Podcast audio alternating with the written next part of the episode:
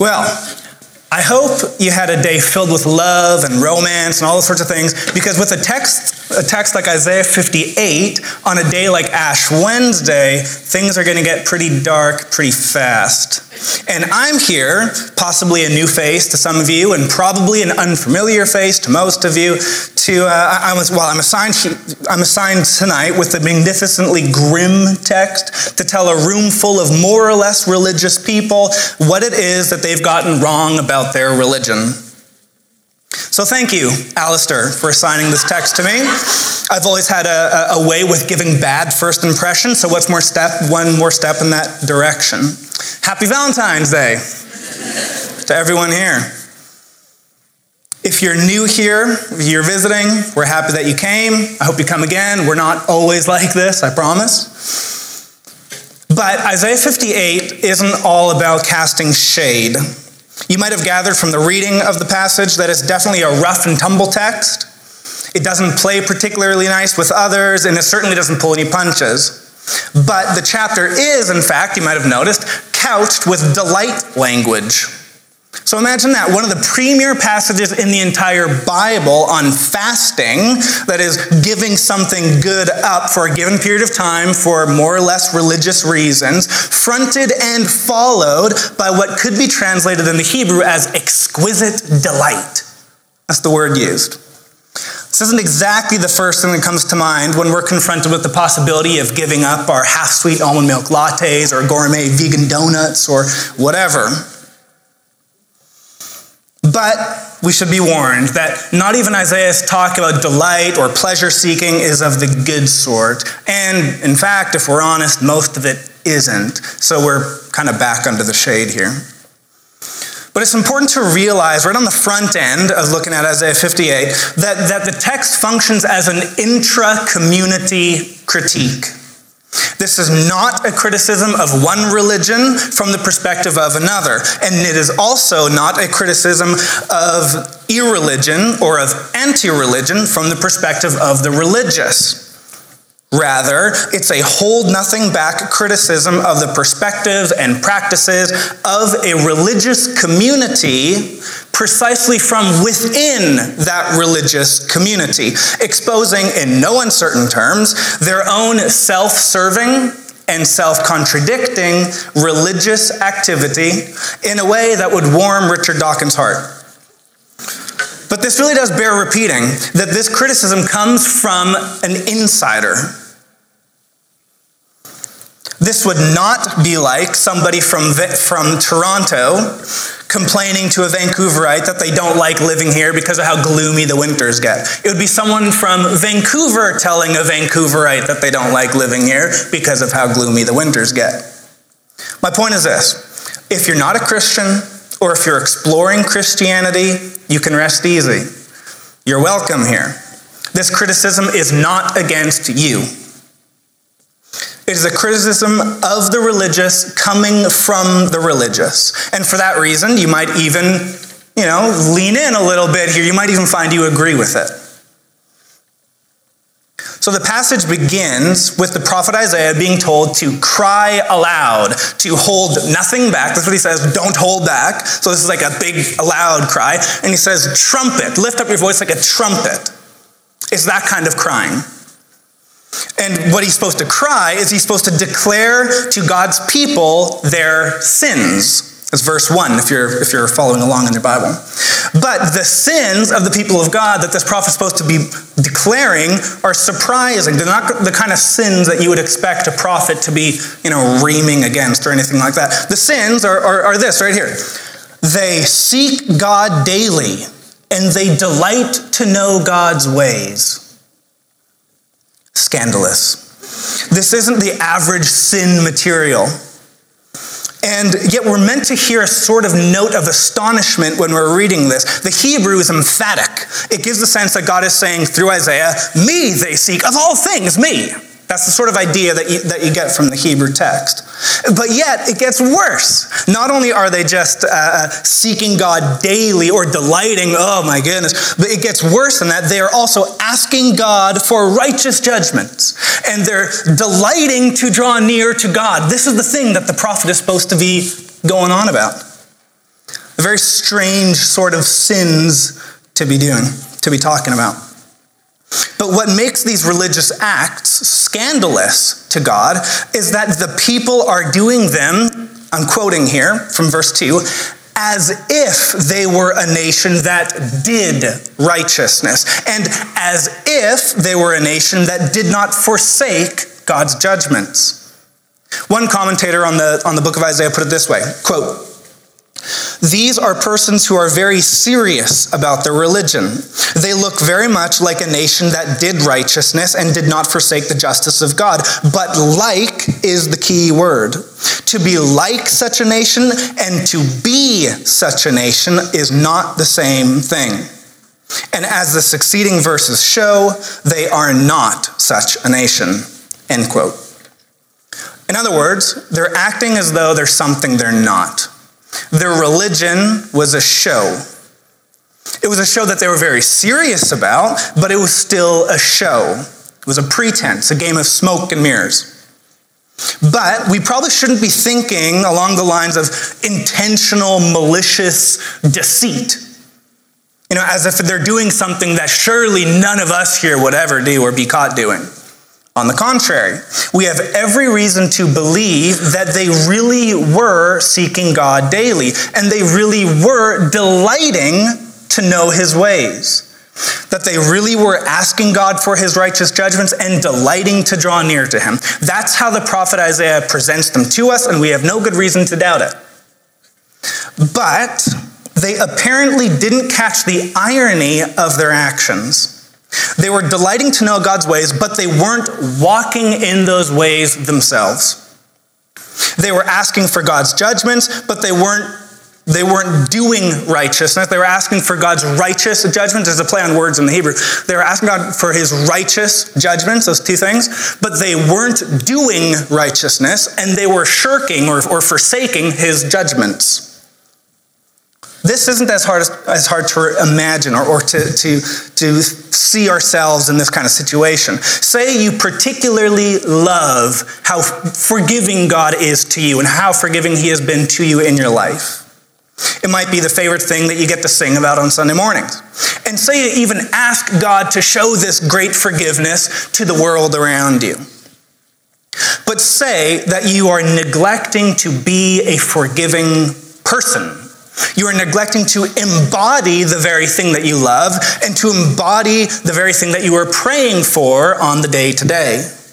You may still very well be delighting in God's forgiveness, truly and sincerely, but it may evoke a different response from God than you'd expect.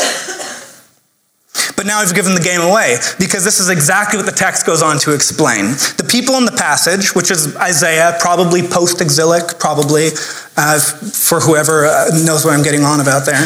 Um, but probably post exilic, these people are, are fasting, they're humbling themselves, but they're complaining that God hasn't responded to them in the way that they thought that He would. And God tells him in the very next verse, is verse 3, exactly why He hasn't. He says that when they were fasting, they were seeking their own pleasure, or they were seeking their own business, is another possible translation. We're going to find out why. And they were oppressing all their workers.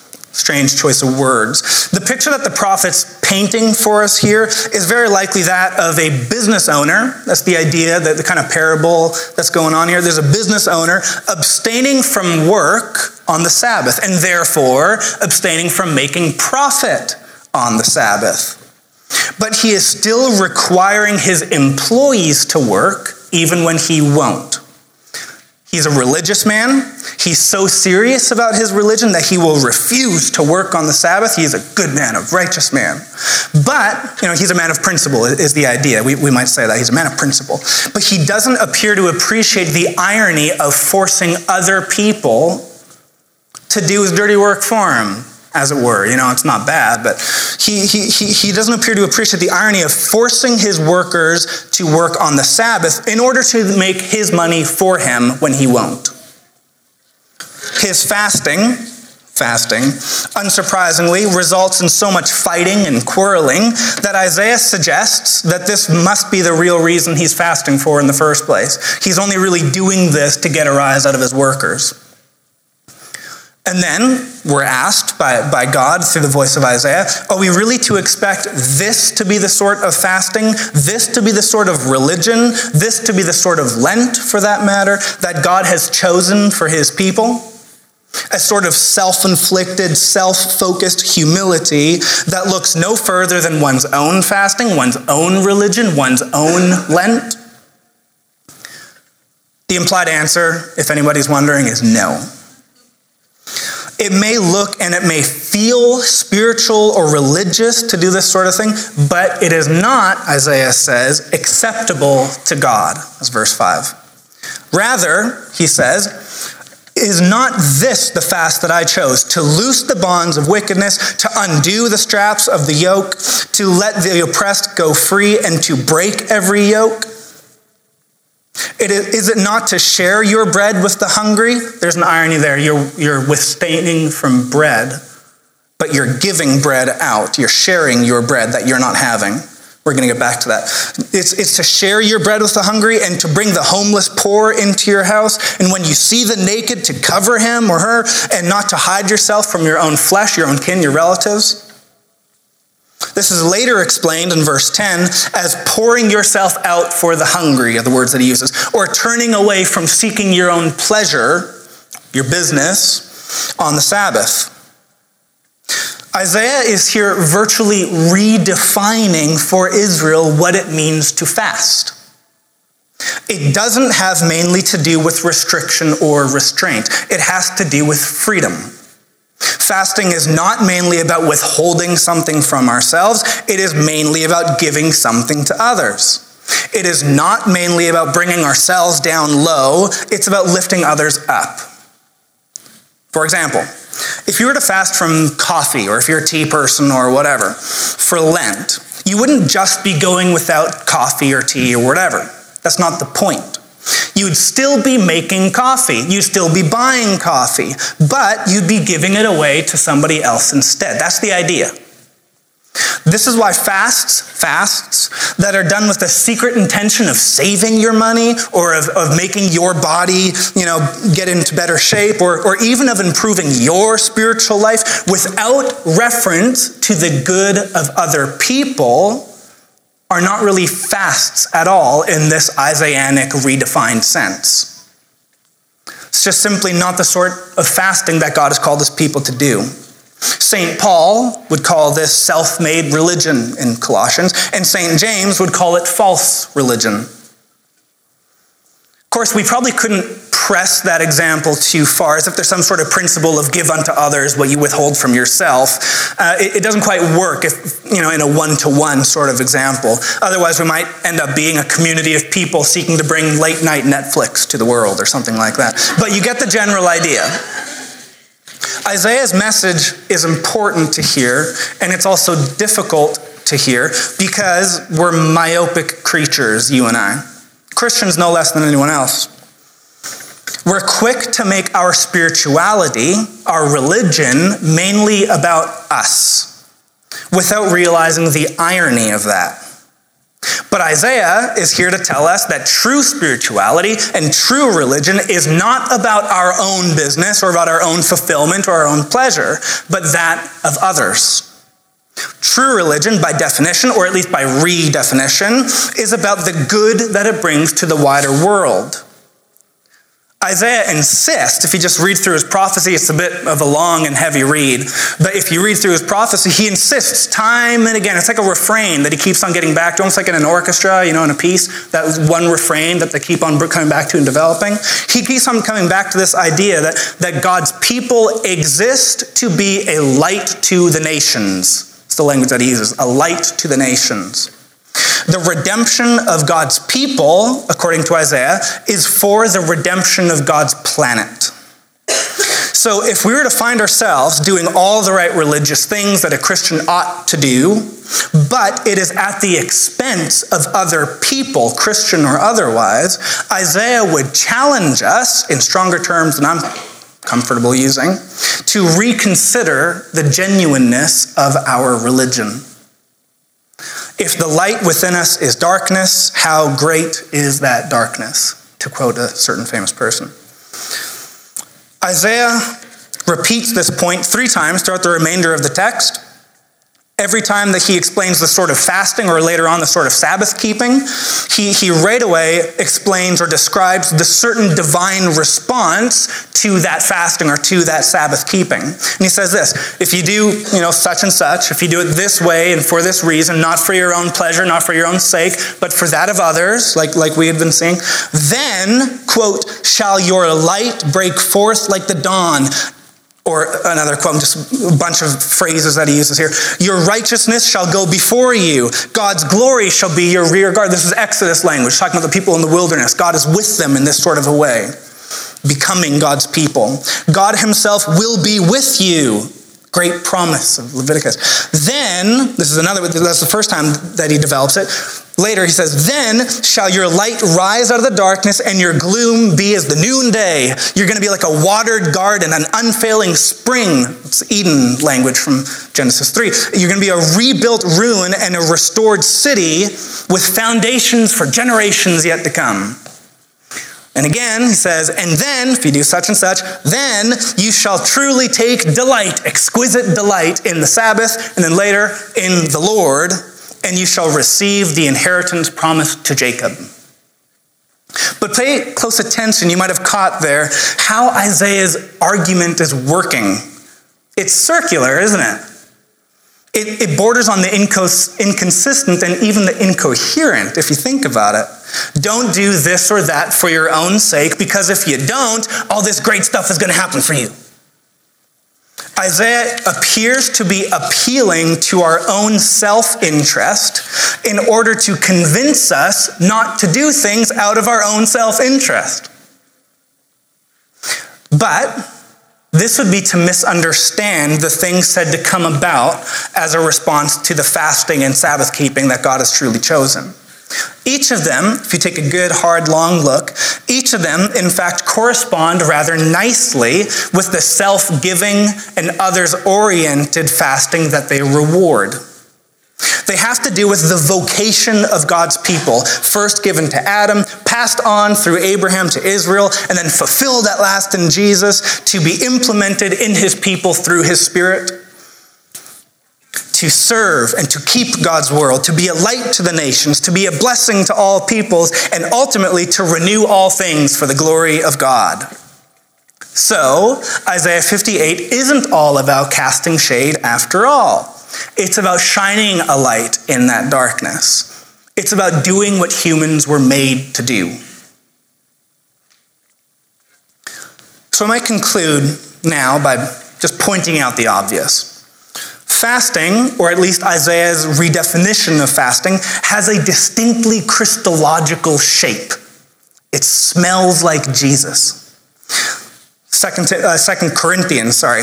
Though he was rich, yet for your sake he became poor, so that by his poverty you might become rich.